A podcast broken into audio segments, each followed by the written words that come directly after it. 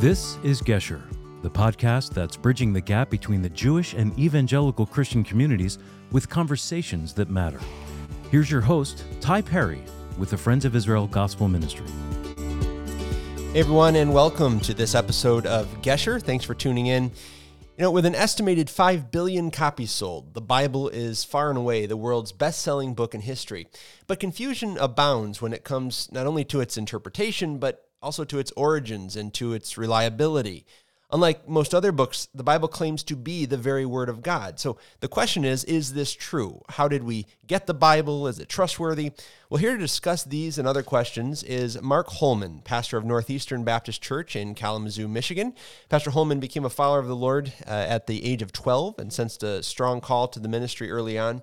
He received his Bachelor of Arts degree in Pastoral Studies from Faith Baptist Bible College in Ankeny, Iowa, and earned his Master of Divinity degree from Central Baptist Theological Seminary in Plymouth, Minnesota.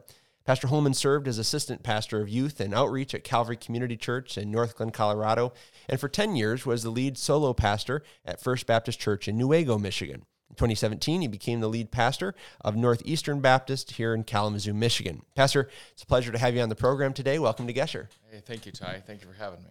Well, Pastor, I, I, I was really thinking about who to have come on the show to talk about the reliability of the scriptures and your name kept coming uh, to my mind because you're a student not only of the word, but uh, I, I, respect your your scholarship, your your um, handling of scholarship material, and so I wanted to pose this question to you. Um, as I mentioned, the the Bible is a bestseller, but um, for our society, it's largely a, a book that people don't understand. We're largely a biblically illiterate society and yet still there's this this identity or this identification of the Bible with with truth. Um, so let's start there. How, if you were to, to, to talk with someone about the scriptures, how would you uh, defend the question or answer the question? Why can we trust the Bible as the Word of God? Yeah, that's that's really an important question. I, um, I've done a lot of reading in apologetics and you know, first thing you want to do is try and begin to identify with your audience and like where they're coming from and that that even that suggestion I know to many people sounds like a, a very strange suggestion trusting the Bible. Mm-hmm. You know, why would I we live in a day in which we don't trust authorities. We don't we certainly don't trust uh, texts in the postmodern age all religious texts are kind of looked at as equal. Um, and uh, I guess there's just one thing I would say to someone who's maybe kind of outside the faith that I would point out just just lovingly. Um, this this observation is that everyone trusts some sort of authority mm. already. Mm-hmm. Um, one of my favorite authors is Kevin DeYoung, and he's written a statement to that effect. It kind of gets us to think about our lives, but it says all religion rests on authority. In fact, every academic discipline and every sphere of human inquiry rests on authority. Whether we realize it or not, we all give someone or something the last word. Our parents, our culture, our community, our feelings. That's a really a big one today. Mm-hmm. Uh, the government, peer reviewed journals, opinion polls, impressions, or a holy book, we all have someone or something that we turn to as the final arbiter of truth claims. Mm. So, um, yeah, it is. It is a big question as to why or why we should trust the Bible to be an arbiter of truth claims. But um, everyone needs to remember they they already have something that maybe they haven't even examined or scrutinized why they trust the authority they're already trusting. Mm-hmm. You know, but. Um, that's really where it begins. Well, and that does seem to be the situation because if you talk to someone who's secular, um, they probably they're kind of living the the unexamined life as it concerns um, the the their own beliefs and assumptions. Um, they would view us as someone who's we're trusting in an authority. Um, they would say baselessly, and yet if they looked at their own lives, they would have to to acknowledge that whether it's uh, scientific theories or f- uh, an unspoken philosophy, they, they too are trusting in authority at the end of the day. Right. Right. Sure. Now, I guess uh, in the same vein of thought, if if someone says, "Well, you can't trust the Bible," um, but you know you're talking to them, what would you say would be a, a good starting point for them in terms of really digging into this question for themselves? Yeah, I, I think a lot of Bible who or a lot of people who find that the the Bible is ridiculous have never actually read the Bible. Mm. I mean, um, I, I run into people regularly who who don't know even the basic fundamental facts of the Bible or don't seem familiar with its basic stories or accounts. Um, I thought it was really interesting that uh, even recently on a Jeopardy episode, there was a question posed to the, the contestants, and here's the, you know, these guys, these people are geniuses, Right. Right. I mean, I, I couldn't pretend that I could ever be on the Jeopardy show. My my wife beats me at the Jeopardy show often. It's just really, really gets me. But um, there was a question, and the the or the the answer was, "Our Father which art in heaven, this be thy name." What what that's from the Lord's prayer, Right. one of the most familiar portions in the Word of God, and none of these contestants could come up with you know the word hallowed. Hmm. You know, it's so familiar. But I've ran into people who you know didn't know the account of Adam and Eve, Hmm. didn't know it had a snake in it. You know, maybe they were familiar with Adam and Eve, but they obviously they'd never read the. So I guess I would really challenge anybody listening to the audience into whether or not they, what whatever they think of the Bible, have you have you read the Bible? A lot of people have grown convinced personally that the Bible is not just a, a book written by human authors, but it's actually God's word and it addresses their spiritual condition and is God speaking to them. They've gone convinced of that particular thought, not by not by some radio speaker Mm-hmm. telling them you need to trust the Bible or some other person, but by reading it themselves. Yeah.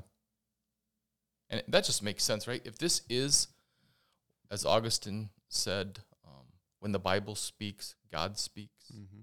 if that's really true, then wouldn't it seem to be that if if uh, w- when we read it, when we hear it, when we listen to it, that it would sound like something different than we've heard Mm-hmm. from our parents, from our teachers, from our education. Yeah. So, um, yeah. So I, I I just like to pause even right now, Ty, and uh, I know it's a, a familiar verse, but um, just to quote scripture, and let it be, let it be the the resounding statement. You know, For God so loved the world that he gave his only begotten Son, that whosoever believeth in him should not perish, but have everlasting life. Mm. I mean, the Bible just makes incredible statements Yeah. like that.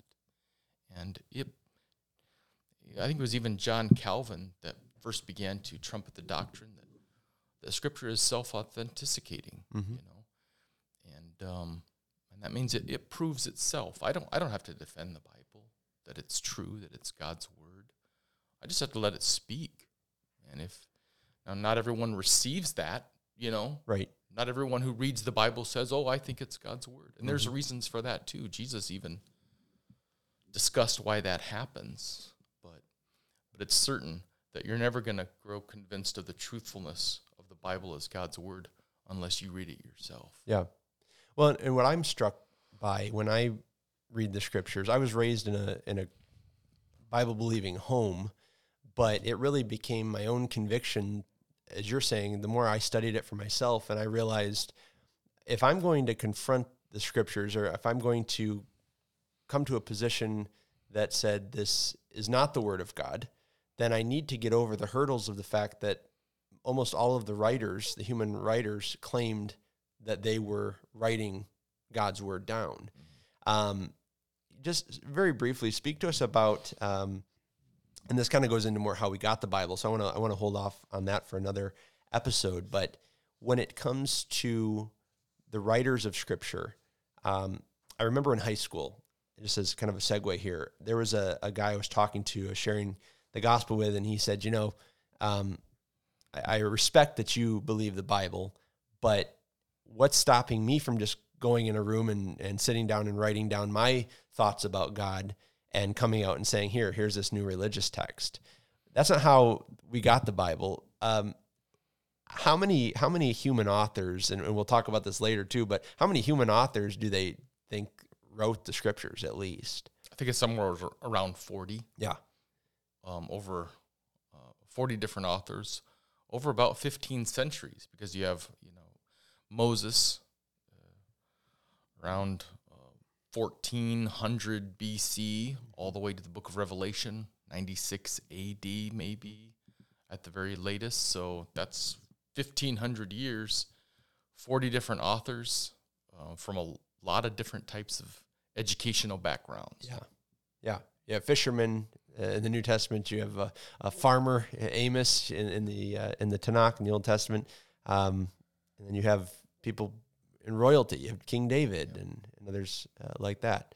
and your your friend, you know, what's to stop him? Um, nothing. In fact, I'd encourage him to to give it a try and see if what he produced compares to the the majesty and the grandeur of this piece of literature. Yes, yes, I mean, uh, if you if you if you can even produce something that compares to the wisdom of Proverbs, let's say, you know that that that would be pretty impressive Right. because um, God's word is is just amazing. and It has it's amazing in so many qualities that it that it exhibits, not just literary, but but even the content of what it says, the subjects it addresses, but um, but also even in, in its style, in its genres, in its, in its as a literary work, um, the Bible just just doesn't have an equal. yeah. Well, let's talk about that for just a moment. What the Bible does say, because if let, us assume we're talking to someone who does not uh, believe the Bible's true, but they've also hardly cracked the cover. Um, what does the Bible speak about? How is is it a cohesive narrative? Is it just a uh, several different uh, competing views? What do we have here? Um, I, many have called the Bible, and I hate to use you know fancy words that maybe aren't as common that people don't use every day, but um, the Bible is a meta narrative, Mm. uh, which basically means that there's thousands of stories, but all those thousands of stories combine to tell one grand story Mm. or or maybe you call it an epic. And if someone were to ask, you know, what is the Bible about? Different people have tried to summarize the Bible very briefly. And um, another author, uh, Greg Koukl, has written what I think is a, a helpful, just a few sentence summary of the Bible. And he said, This is the message of the Bible God, the creator of the universe, in order to rescue man um, for his punishment for rebellion, came to earth and took humanity in Jesus, the Savior, to die on a cross and rise from the dead, so that in the final resurrection, those who receive his mercy will enjoy a wonderful friendship with their sovereign Lord in the kind of perfect world their hearts have always yearned for. If, if there's a book that talks about that, uh, that that addresses the the meaning of life for everybody and gives hope and, and answers and, and points to th- to things in the human condition that we need addressed, uh, how could you not read that book? Right. Well, it's not, it's not a book on how to, relieve stress from your pets or something like that. In a self help book. Yeah, it's it's. Uh, I mean, what a book! What a subject! Now, what about uh, if I can personally uh, for you? Um, what's your story in terms of your coming to a point where you trusted that the Bible is indeed the Word of God? I was raised in a, a a Christian home. In fact, my dad was a was um, a Christian day school teacher, Hmm. Bible, and music. So e- every year of my young early education elementary school, it was my dad taking me to work and and to my school, and we also it was a church school situation in Indianapolis, Indiana, and um, so so Ty, I went to, I went to church, you know, going to school, and going to church, same place for me. I was going to church five and six days a week, Wow. you know, but I was not. it- was really something just my parents were forcing me to do until I was about age 12 It was nothing. It was nothing personal about it. In fact, as people knew me, I you know you could kind of tell that there was nothing particularly Christian about my behavior or way of thinking. Um, one Sunday night, as I was uh, listening to an evangelist to our church speak, who um, had lived a life of crime and uh, drug usage. Um, I don't remember a lot of his testimony, but I remember thinking to myself, uh, it's, it's amazing that God would reach out and and save and, and deliver from that kind of a lifestyle this this kind of person as bad as this person was. And i began to reflect in my own life as to some of the things that i was kind of hiding from my parents that i was ashamed of i stolen from my dad. He mm. didn't he didn't know that. Mm-hmm. And um, sitting there in the pew with all this with all this knowledge that I'd gained about the Bible and Christ, and realizing that it was never something that I had made my own or personally believed. Um, one verse that the evangelist shared was from Romans 5 8, where he says, But God demonstrates his own love toward us, in that while we were yet sinners, Christ died for us. And you, you can hear those words. I can testify that you can hear the Bible a lot and know a lot of it and never have become convinced that God was speaking to you through it. Mm. Never, never exercised faith in it. And it was at that time, that moment, that night, Ty, that I realized that Jesus Christ was the expression of God's love for me when he died for my sins on the cross. And so I, I trusted him that night. And actually, I, I had no, yeah, I was just a 12 year old boy. I had no interest in reading Yeah. before Yeah. I didn't like, like the library would, uh, I, I liked sports, you know, Uh-huh. I didn't, I didn't like reading. I didn't understand. I, I watched television and sports and stuff like that. But that night after that message, the first thing I wanted to do was to, to, to buy the book of this man's life and read his biography. Hmm. I all of a sudden Christian books and going to church and learning and re- reading the Bible became totally different after after that Hmm. after that day and that occasion. My life, in fact, changed in in um, intangible ways in my relationships with my sister, my family, others. Um, that's really where my love for the Bible began. Yeah. Well, and I, I I'm sitting here in your study, and there is physical witness to the fact that you are now a reader. Everywhere I look, I see stacks of books and bookcases, and so certainly a, a change took place there. Um, you know, as I, I think about this, one of the one of the things that's always been um, so unique to me about the scriptures is that it can convict, and by that uh, I mean that it. I believe it's God putting His finger uh, through His Word, putting His finger on issues in my life, or uh, He He allows something that was written thousands of years ago to be incredibly relevant and contemporary uh, in my own life and convicting me, pointing out sin in my life, or or pointing out something that I need to do. Um, can you speak to that?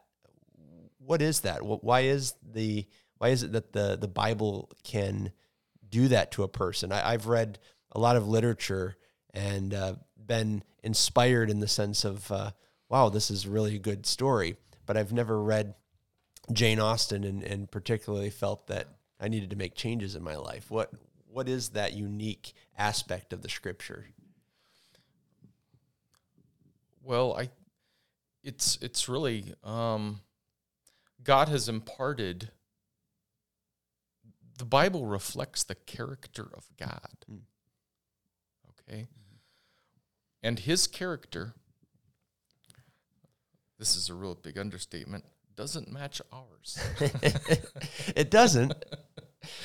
he is i mean scripture is as it reflects god's character scripture is is holy scripture I we call it the holy bible scripture is reveals a god though is, that is loving and merciful and so even when it even when it convicts it does so firmly but gently and and just you know um, recently in some of my uh, reading of the Bible, I've been, you know, convicted about really looking at whether I'm a proud person. Mm. You know, because the Bible, in a verse in Galatians, connects envy to pride, Mm.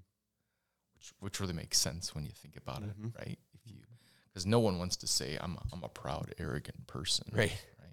But if you ask a person, you know, have you envied someone lately? and thought about whether that's an expression. Wh- Why do you envy them? Because you want something that they have or something, a reputation that they have. Even ministers are, are guilty of envying other ministers Mm. at times. And for the Bible to call that out as pride. See, scripture is it reflects God's character as holy. It's it's not very flattering to us Right. at times. People flatter us, but but Scripture doesn't. And so, the power of the Holy Spirit, the, the character of Scripture itself, and the great gulf between what we are and what it is, I mm-hmm. think, is what leads to those those convicting moments. Now, one of the things I've seen in the scriptures that I found different from other books, I'm, I'm reading, for example, right now, a, a political biography. And one of the things that strikes me with this political biography, like most biographies, is that the writer, oh, it's actually not a biography, the writer always comes out looking pretty good. Uh, when you consider the scriptures, and I, especially the Tanakh, especially what we would call the Old Testament, um, it doesn't always it doesn't always paint the writers of the scriptures, the human authors, in the best light. No, Uh, speak to that a little bit. no. So you you would. The Bible is often counterintuitive to what we would write. I mean, if you if you really wanted to write uh, um, a, a story about God and His relationship with the nation of Israel and this this this great nation, and finally He has the king of His choice. The people chose the wrong type of king in Saul, but finally God got His man in office, and then. Um, uh, uh, you know, David, the, man who writes all the Psalms, and a man after his own heart, and, and does his will, and these even in these different battles, he's he's just concerned with the will of God. Would you really include the account of the most um, shameful thing in in stark language, specific language of what he did to bring shame on on on the people of Israel, on the on on the name of God. Mhm. You know, no, you you wouldn't include that. The Bible is counterintuitive. Or or Abraham, the great man of faith, and how you know I still can't wrap my mind how he how Ishmael was was was given birth, Right. right? And what Sarah, even his wife, said. And would you really include that? that moment where he really lost faith in in an account where you're trying to show that Abraham was a man of faith for his whole life, you know, this this real failing that he showed. So the Bible, you know, it's, it's I had a professor in college once give a little, I don't know if you call it a ditty that that I've never been able to forget.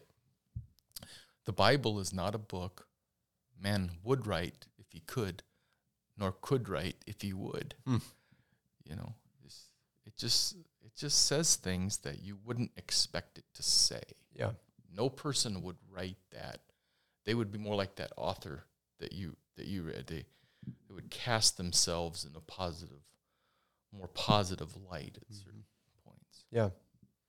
Well, and, and as you look at in the Tanakh, uh, humanly speaking, the star of that is, uh, as far as humans are concerned, is, are the Jewish people. They're they're the the main uh, characters of that book, and yet they're not painted real well. They're they're No. certainly there's some real highs, but the lows are far more frequent uh, and low lows. And then you look even in the New Testament and you read about uh, people like Ananias and Sapphira. Uh, you read about a, a fallout between um, Barnabas and Paul, and it's it's very human, And most of the churches of tribulation were not complimented by Jesus Christ. right? Right, or the books of Corinthians, uh, uh, a, a church that's in Right. grievous disorder. Um, The Bible is brutally honest. Yes. Yes.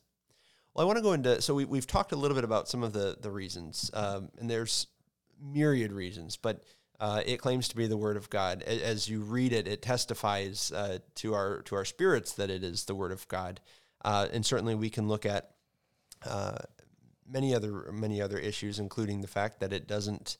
Um, it's not written like most books are from a human perspective. That reflects well on the the, the writers.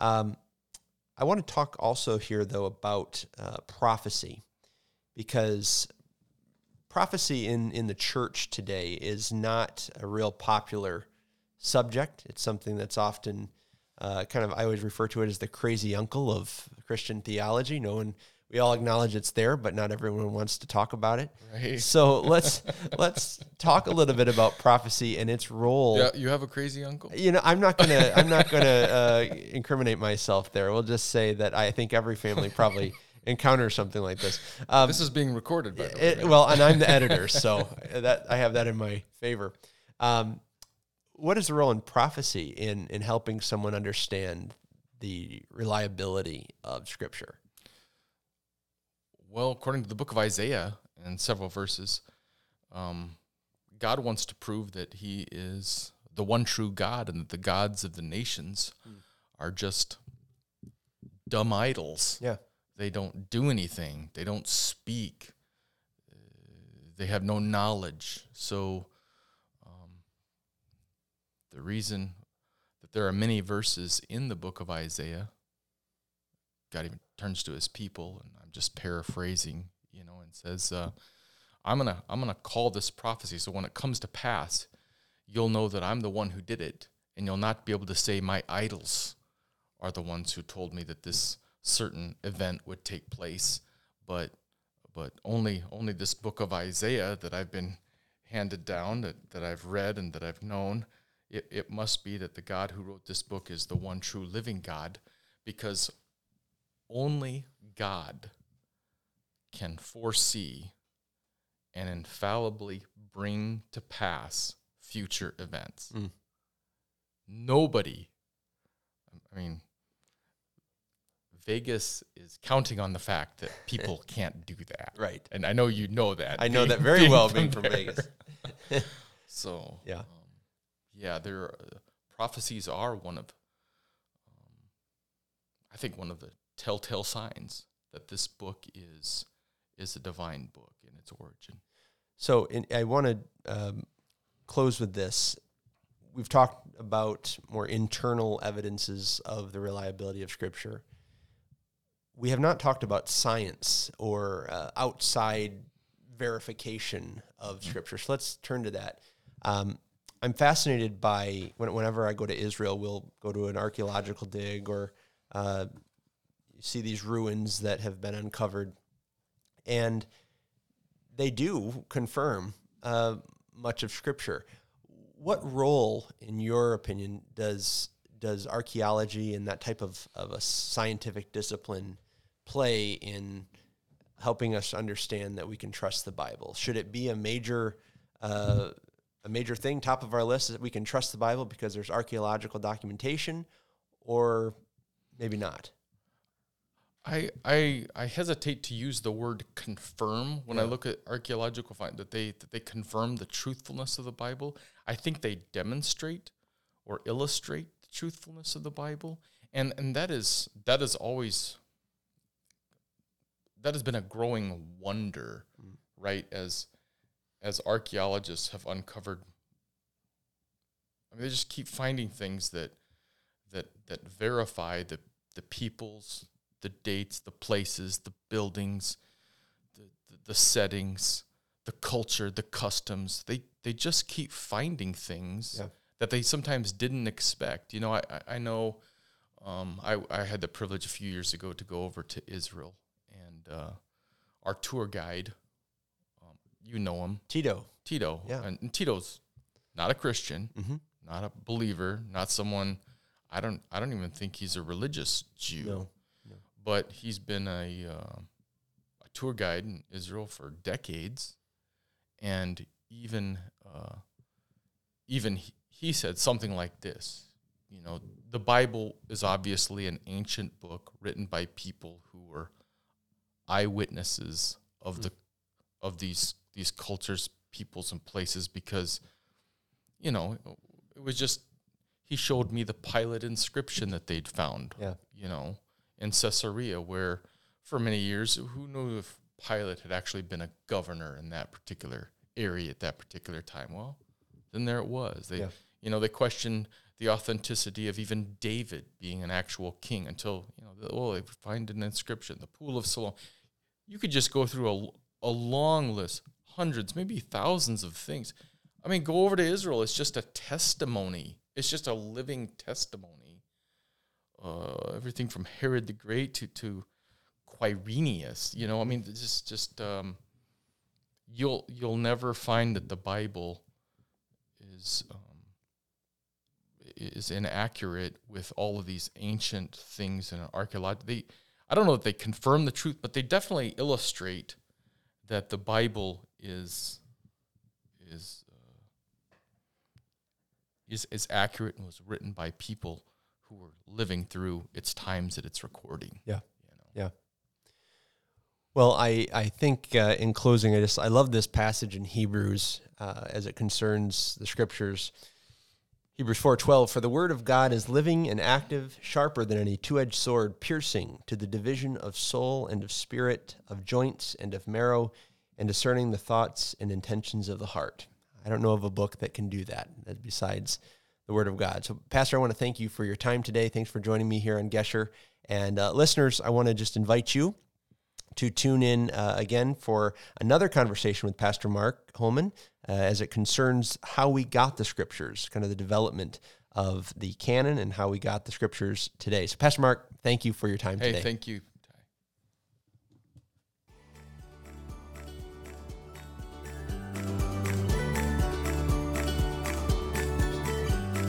You've been listening to Gesher, a ministry outreach production of FOI Equip, your free resource for learning and engaging with the scriptures from a Jewish perspective. To learn more, visit foiequip.org. And for more information about Ty, visit foi.org forward slash Perry. Until next time, may the Lord bless you and keep you. Shalom.